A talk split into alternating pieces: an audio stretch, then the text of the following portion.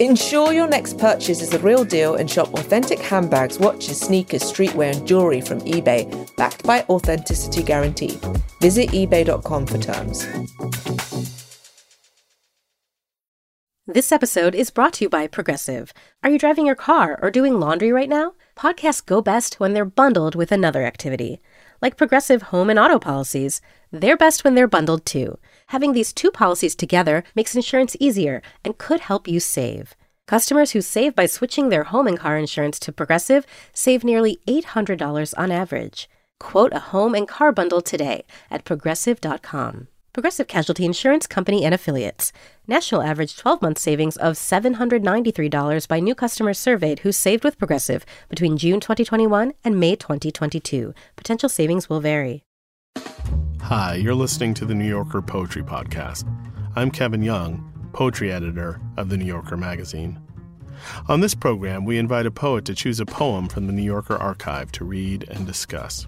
Then, they read a poem of their own that's been published in the magazine.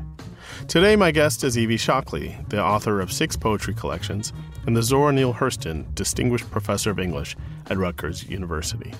Her honors include the 2023 Shelley Memorial Award from the Poetry Society of America, a Lannan Literary Award, the Stephen Henderson Award, and twice the Hurston Wright Legacy Award in Poetry.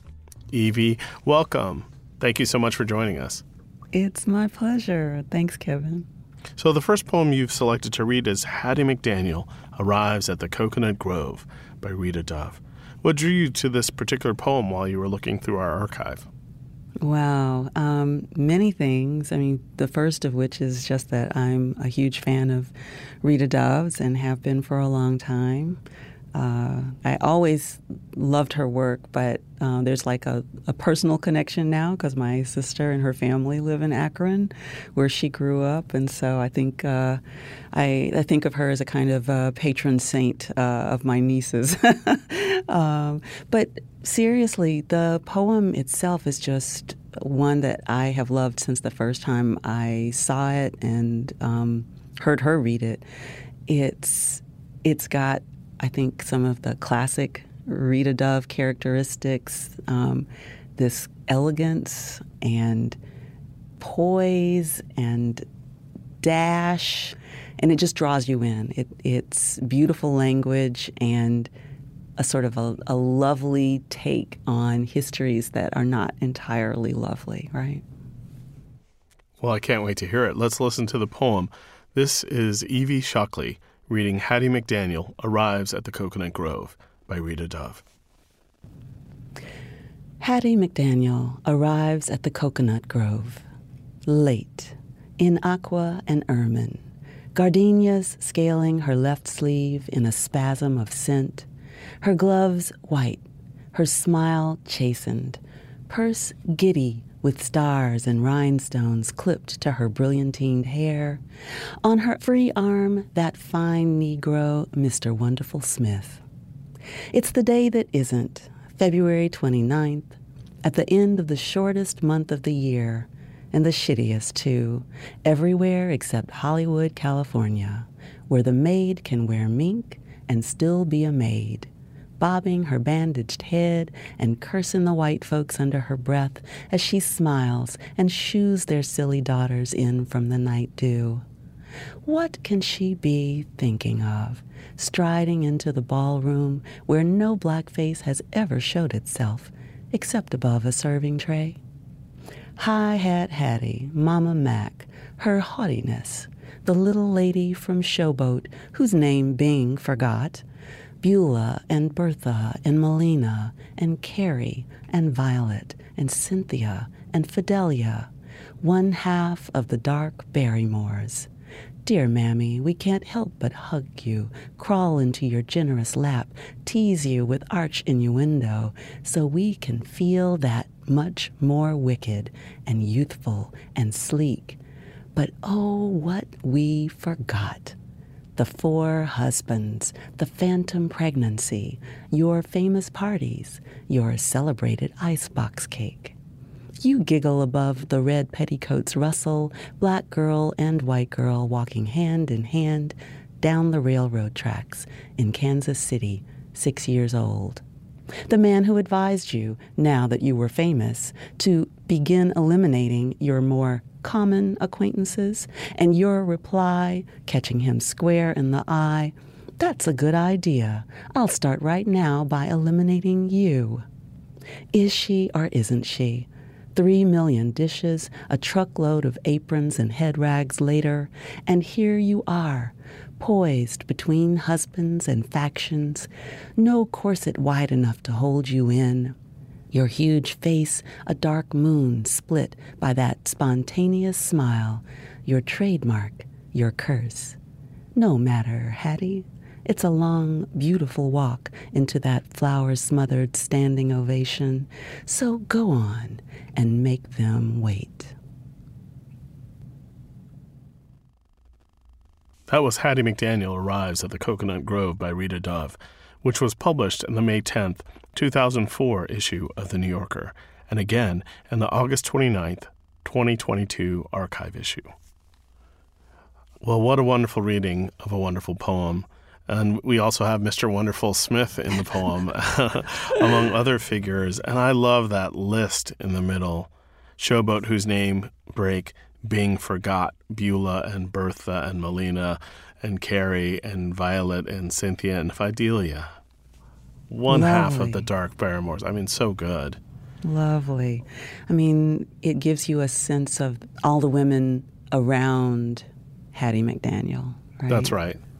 Who she both embodied and, um, you know, made her own, but also was limited to in some way. And I think uh, Dove really captures that complexity that she both brought to those roles and was faced with. She's one of my favorites um, from that time, and you know I really think that uh, her and Louise Beavers. I mean, uh, to me, these are are people who knew how to do a lot of complicated things with limited roles exactly. uh, and brought humanity to inhumane conditions. Exactly. It's a it's a delicate balancing act. This kind of, um, you know, how do you make a living? What are you willing to take in order to sort of wedge the door open just a little bit more? Um, I think about other characters, male characters from that period, Stepin Fetchit, for example, who I think maybe are are not even given as much grace as we give Hattie McDaniel and Louise Beaver, like you said, for kind of doing what they felt like they had to do. Where would we be if they hadn't done these roles? Um, it's not clear. But they brought their sense of self, they brought more to the characters than was written into the scripts. Sure, sure. I love this moment where she says, It's the day that isn't. February 29th, at the end of the shortest month of the year, and the shittiest too, everywhere except Hollywood, California. A little bit of humor, a little bit of naughtiness, even, you know, a little cursing, uh, yeah. which we don't necessarily expect in this kind of rhinestone, brilliantine world. And I think there's something about that that Dove also captures in one of her most famous lines, If You Can't Be Free, Be a Mystery, uh-huh. about Billie Holiday. And here she's visiting something I think a little like that, but a little different. It's it's its own poem, and there's something about that arrival.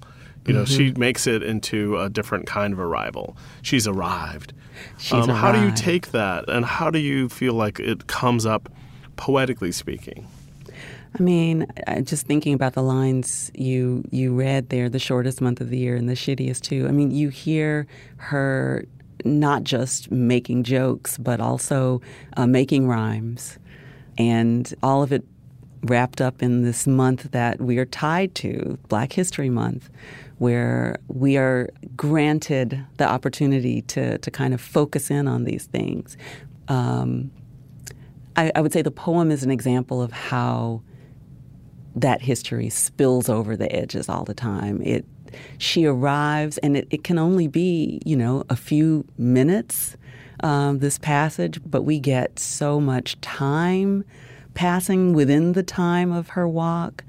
Um, this arrival has been a long time coming. just in the sense of the Oscars.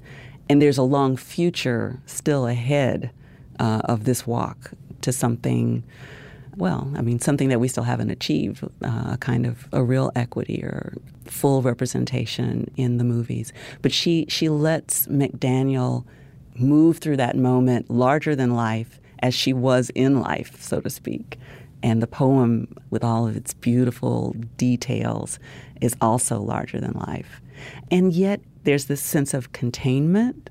Hmm. Um, the corset that barely can contain her, the, the short month that can barely contain this history.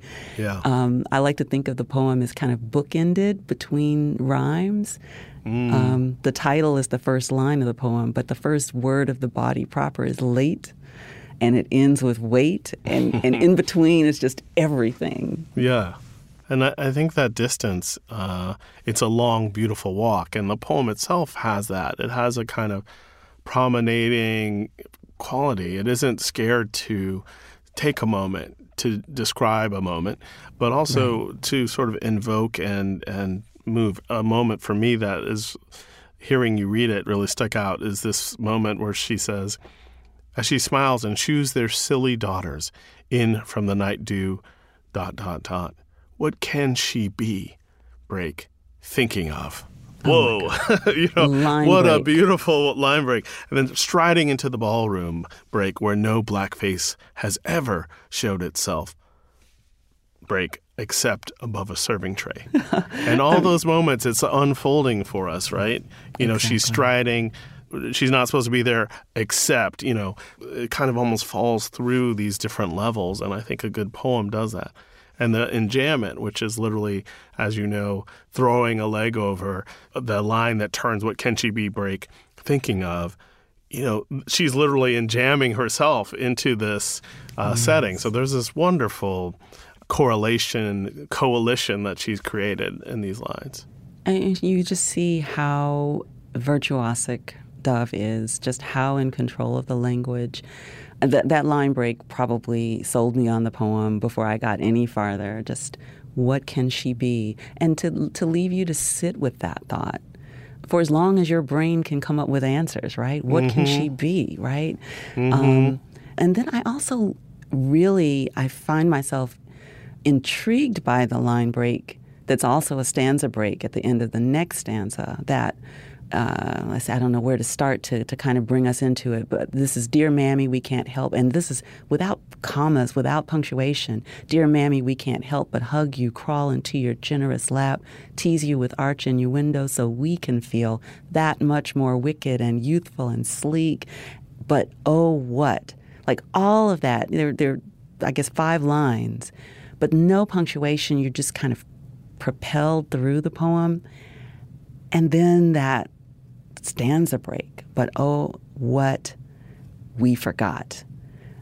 She gets us sort of revved up and moving and sort of rolling almost downhill, and then we pull out of that mammy figure that is giving, say, viewers a sense of themselves as being everything that she is not, right? Or everything that we think she is not and she pulls us up short and then sends us into a, a stanza that, that gives us not who she appeared to be on camera, but who she was in her own life the four husbands, the phantom pregnancy, and so forth.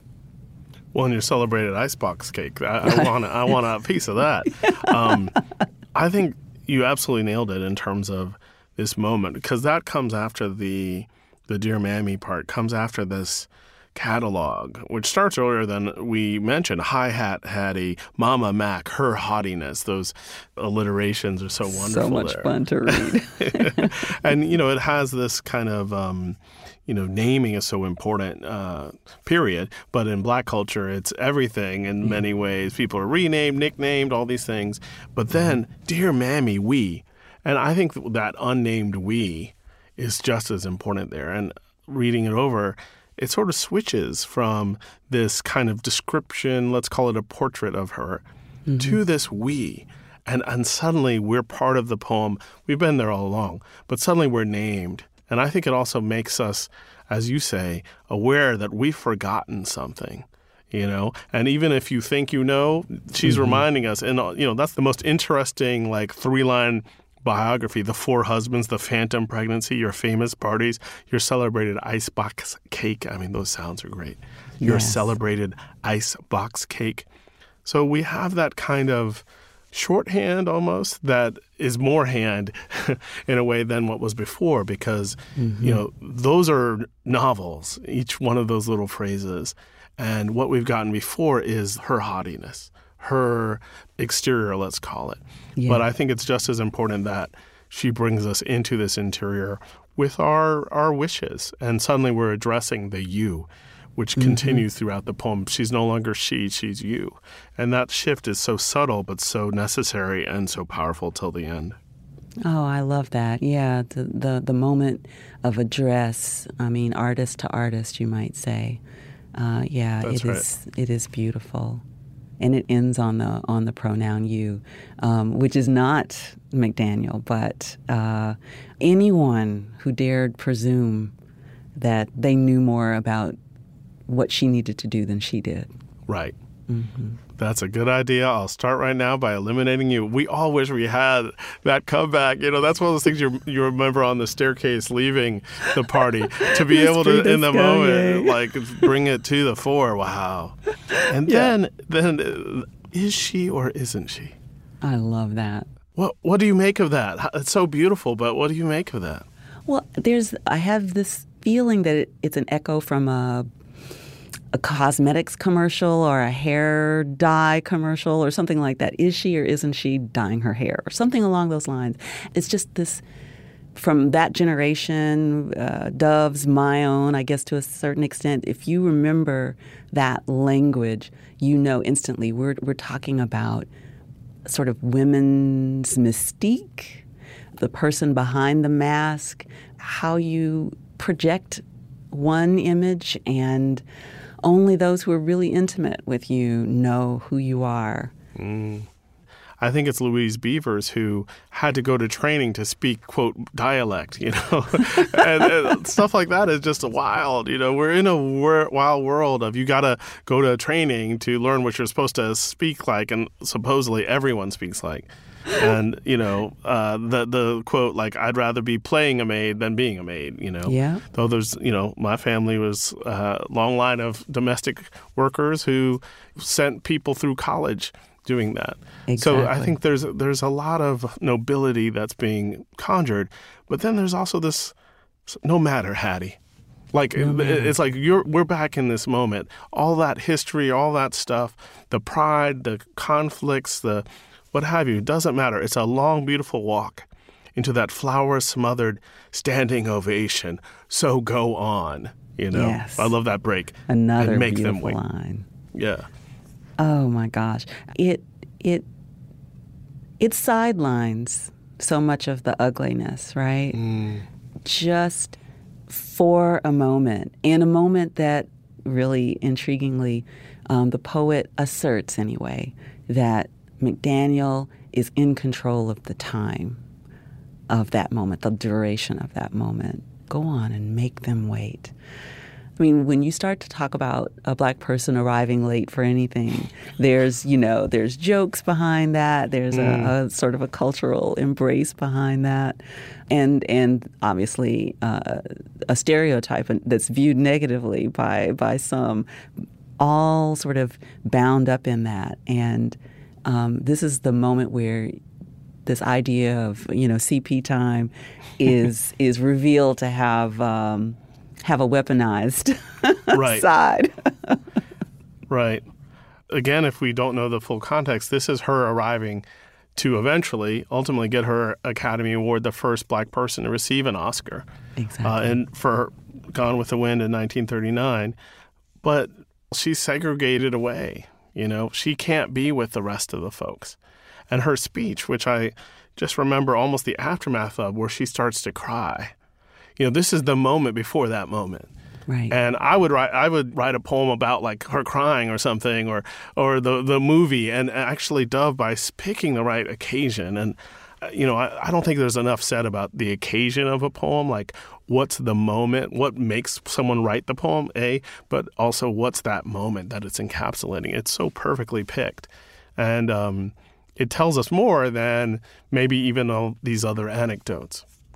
Uh, you know, I had not thought about that, Kevin, and, and you're right. I mean, just to, to decide the the moment that um, that Dove wants in the frame of her camera lens, right?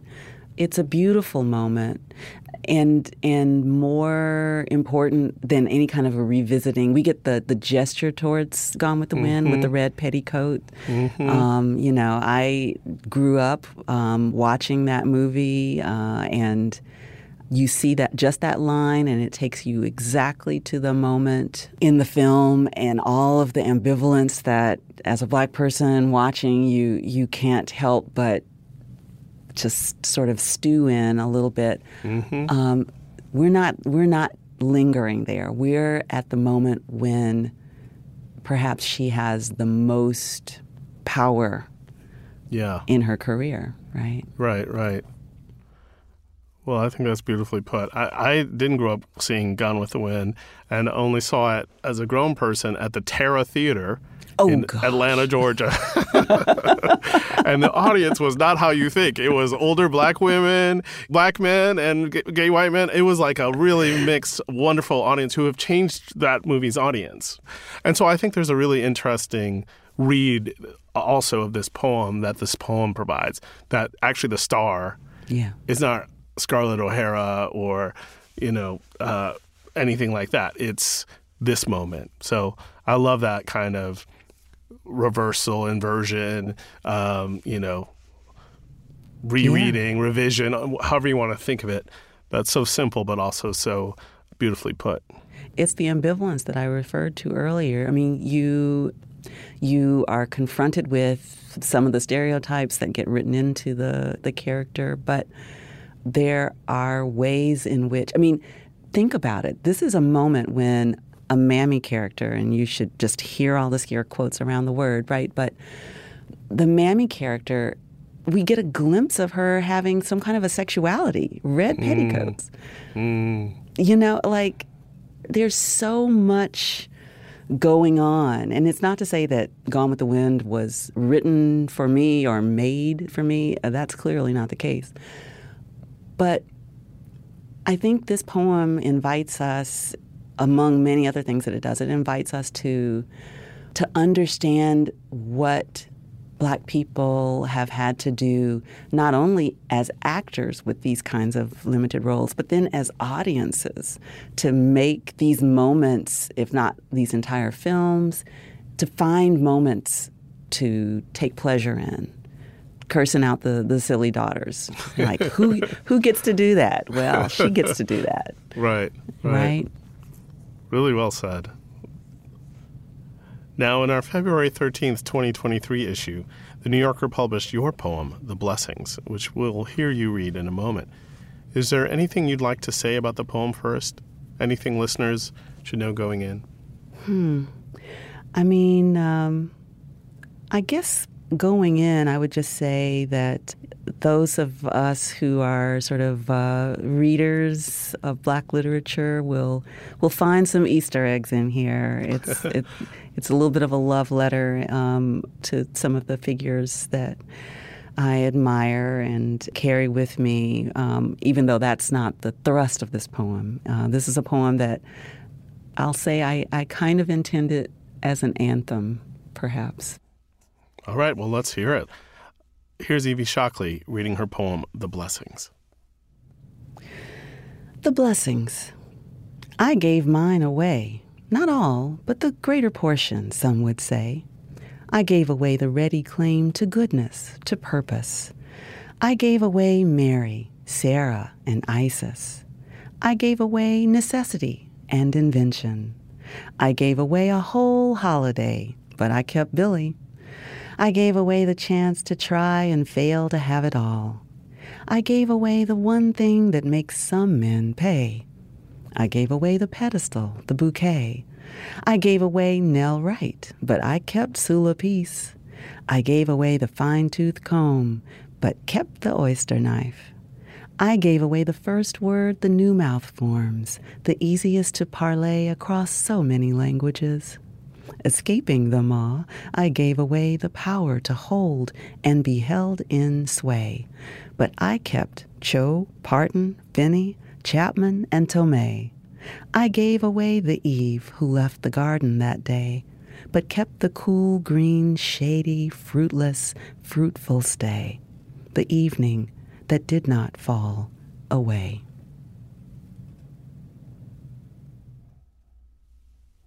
That was The Blessings by Evie Shockley.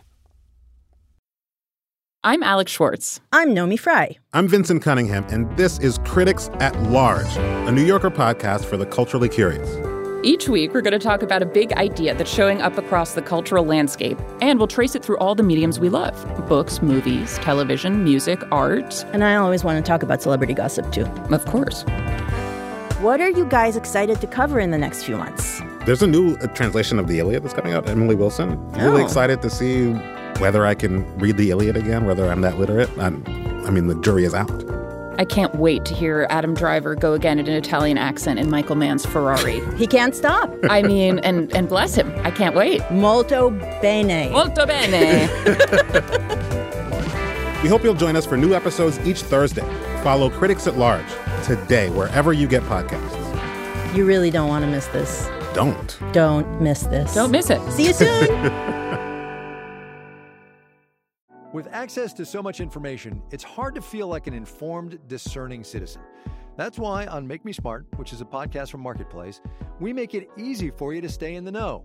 Hi, I'm Kai Ryssdal. Every weekday, Kimberly Adams and I unpack the latest from Washington, D.C. Uh, the Senate Minority Leader has announced that he will step down as the Republican leader. What's happening in AI? I, I mean, don't buy at the top, but holy cow, artificial intelligence and all the companies related to it are the, the hot new thing. And we do the numbers. So, as a refresher, inflation is the rate of increase in the prices of things. It's not just sort of things getting more expensive, it's the speed at which things get more expensive. Because in a world that's constantly changing, we all need to stay smart. Listen to Make Me Smart wherever you get your podcasts.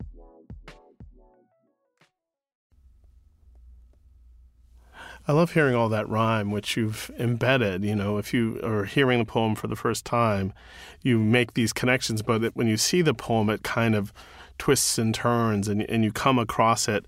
I think the place where it strikes me first when you say, I gave away the pedestal, the bouquet, I gave away, you know, there's that lovely kind of repetition in the poem. And I love hearing the fine tooth comb and the oyster knife. Now, you're the Zora Neale Hurston professor, uh, so we need to uh, explain to you, and I don't want to give away all of the Easter eggs, as you put it, but, you know, that Hurston quote, you know, I'm too busy sharpening my oyster knife is so wonderful. This idea of her not being worried uh, and this speaker in the anthem, as you put it, that's being part of it. I wonder how this poem came. Did it come as sort of entwined and rhymed, or, or is that something that uh, the form you wanted to make it happen, or it, you know, poems have their own will. Sometimes it can feel. But what, what how did it come about? You know, that's that's a really great question. At a certain point, I realized I had the potential to do. I think there's actually a technical term for this, where there's like a single rhyme that just repeats through a poem. But I didn't set out to do that. I think it may have been just the away and say, and and you just you kind of uh, hear it yourself as you're as you're writing. You're rereading the lines, trying to to find the momentum. And once I knew I wanted to have the anaphora, the away kept calling other rhymes to it. So that that wasn't a plan, but it became part of the engine that Right. that kept me writing. hmm Well, and you have that kind of almost blues quality. Yes, but no. You know, this, but that. You know, and that kind of break, that caesura in the blues, or even the way that the blues has these two repeating, rhyming couplet, or the same line, I should say, rhymed again, and then this third line that goes somewhere else. You know, often quite undercutting. It seems to me that's lurking behind uh, in a powerful way. Yeah. Yeah, yeah. I should I should have known that you would go to um, the blues, Kevin, for sure. uh, guilty as charged. I mean, um, but you you know you have here. I we had mentioned uh, Billie Holiday earlier. Mm-hmm. I gave away a whole holiday, but and you read it so wonderfully. But I kept Billie. You know this kind of like, hey, you know, because you got me on that one. I was like, oh, we're going to holidays now, but oh no, we're still in this realm of naming yeah. and renaming you know, there's that roll call shout outs, you know, uh, yes. uh, the most black thing on earth, you know, and here's my shout outs. And, you know, settle in. You're going to get a long list of roll call. And, and it's a way of honoring either the ancestors or uh, the selves and the people who've gone before. Yeah. And uh, how did you think about that? Did you think about it as, as a kind of naming in a black way? Yes, for sure. I mean, the inspiration for this poem, I think I've told um, some people this, but maybe not you, um, came from listening to this podcast.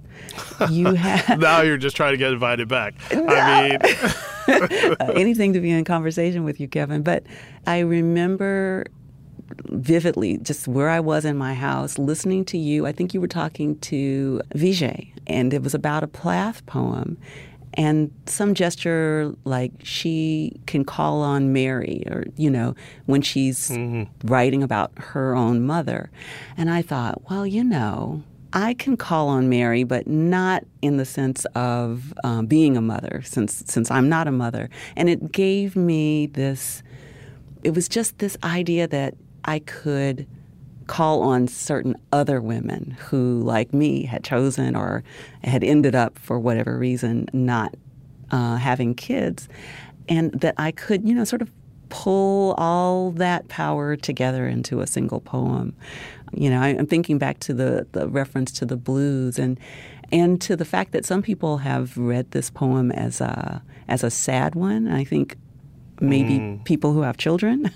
uh, but this is not a poem that's sad about not having children. This is a poem that's sad about the ways that this society has made it difficult for for people to make that choice. There's a kind of a, an edge of uh, release in this poem from all the years that I had to argue, not least of all with my own mother, but you know, um, having to kind of argue with people who, much less than my mother, shouldn't even feel uh, a stake in whether I have children or not, and to kind of own that decision and, uh, like you say, roll call other women who have made lovely lives in that choice. Well, I love how you put that. It's so beautifully said. I love too how in the end of the poem you bring your name in. Mm. Yeah. A version, I should say. No. How do you how do you think about that? I mean, was that like just lurking there? Were you like thinking of a hustle where you do that? You make a line at the end about your name.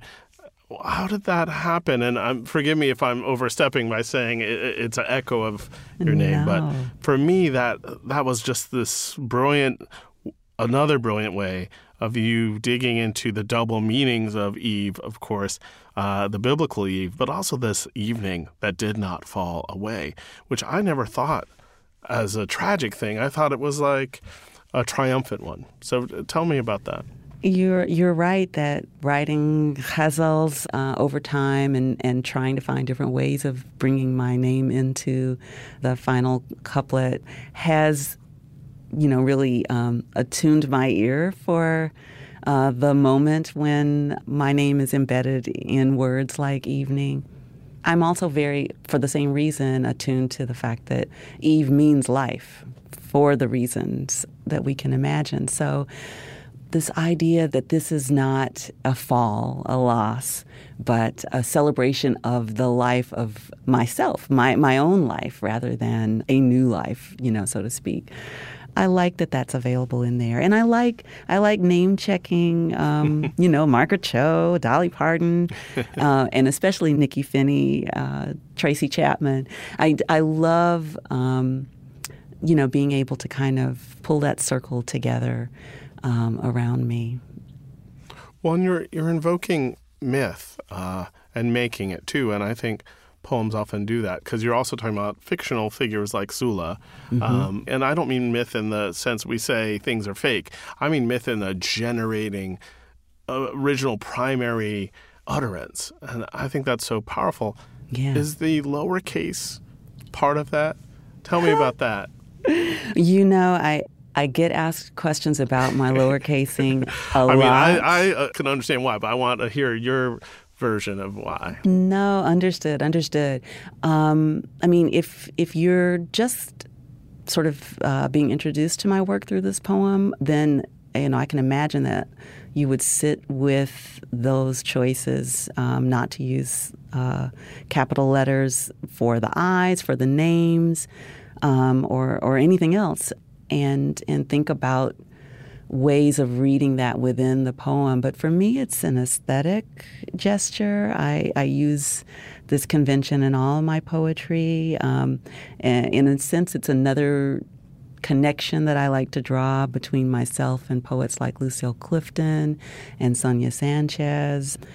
I like that it gives your eye no particular place to to look or to rest, um, that then you have a chance to, to look at each word and determine its importance in the sentence or in the line um, based on what it's doing. And it allows me to do things like uh, surprise you with Billie when you you know Right. come across Holiday, right? Right, Holiday right. can can play those double roles um, more easily. So those are some of the reasons why I do the lower casing. Um, Right. Yeah. well I, you know, June Jordan, who I knew a little bit, put it so Mm. wonderfully in terms of vertical rhythm, as she would put it, and she talked about that, and I feel that, and like she would have said that I feel about this poem. It has that downward. Uh, motion that she said was one of the big inventions of the black arts poets, some of whom you've name checked just now. Yes. And I think that the lowercase i for me from black arts and beyond isn't like the humble i of modernism before it's really more not. like a kind of uh, spoken i Mm-hmm. it's it's a confident self. It's many things. And i think you even see it in the beginning. It would be a really different poem if it was, if it was because it has a number of i's in the Mm-hmm. repetition. If it was capital it would be a lot of sort of mask. And i feel like we're getting self. Oh, I love the way you put that. I mean, I do think that it allows the emphasis in that anaphora to really lie on the idea of giving and away, right? Uh, And those are more important than the I. Or I Yeah. want it to be an I that any woman who would like to slip into it can slip into it, right? But Right. I want you to be thinking about the fact that this is not loss, this is gift. Um, you know, yeah. Well, and giving away, the poem makes clear isn't the same as loss. exactly. Um, uh, but I love that contrast, and uh, it just so happens that both the poems today, the title isn't quite the first line of this poem, but it certainly is uh, referring to uh, that, and so Yeah. I, I love the way that, that those two poems, the dove and yours, uh, chime as well. Oh, it it feels like such a an honor and a pleasure to have my work sort of in the same conversation with hers. Um, she's just amazing. Is this in a book yet? Is this in Suddenly We?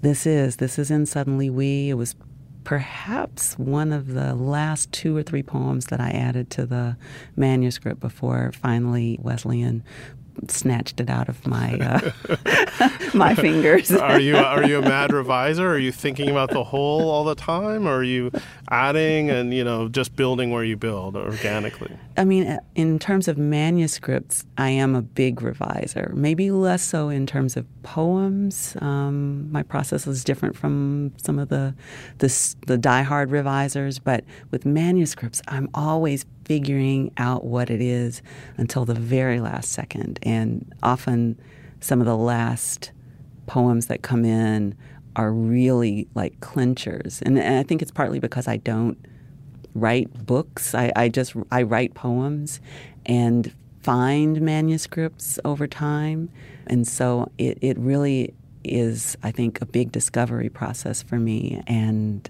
yeah, I think I, I was learning how much a certain 360 degree view of black womanhood was a subtext of Suddenly We, I mean, which is a, a book that's primarily about thinking in solidarity and coalition, thinking about how we form collectivities and wanting to make connections out of my own or anyone's own subject position across to, to things that we have in common um, with everyone, if nothing more than the fact that we live on this earth. So that was the main thrust of the manuscript. But is that all? You were, you were just that. I was just writing a poem about everyone on Earth connected. just just a book. Just a book. I really tried. I tried to write those poems again and again. But you know, and but and um, as as one might say, looking back to to that original Lucy um, uh, mm-hmm. in in the cradle of civilization, um, you know, I I think that it became clear to me that I could do a lot of that work, or I was doing a lot of that work, um, very grounded in looking at black women, myself, and, and many, many others, what we've gone through and ways that we have found to, to make connections or to survive, um, just, just to, get through things. Um, so, so yeah, this book, this poem felt like a another dimension and that three dimensionality that that wasn't in the book before, and I'm really glad it made it in. Well, so are we. Thank you so much, Evie, for talking with us today. Oh, it's been a true pleasure. Really appreciate it. The Blessings by Evie Shockley, as well as Rita Dove's Hattie McDaniel Arrives at the Coconut Grove, can be found on NewYorker.com. Rita Dove's most recent book, is Playlist for the Apocalypse. Evie Shockley's latest collection is Suddenly We. You may subscribe to this podcast, the Fiction Podcast, the Writer's Voice Podcast, and the Politics and More Podcast by searching for The New Yorker in your podcast app. You can hear more poetry read by the authors on NewYorker.com and the New Yorker app, available from the App Store or from Google Play. The theme music is The Corner by Christian Scott aTunde Adjuah, courtesy of Stretch Music and Ropeadope. The New Yorker Poetry Podcast is produced by Michelle Moses, with help from Hannah Eisenman.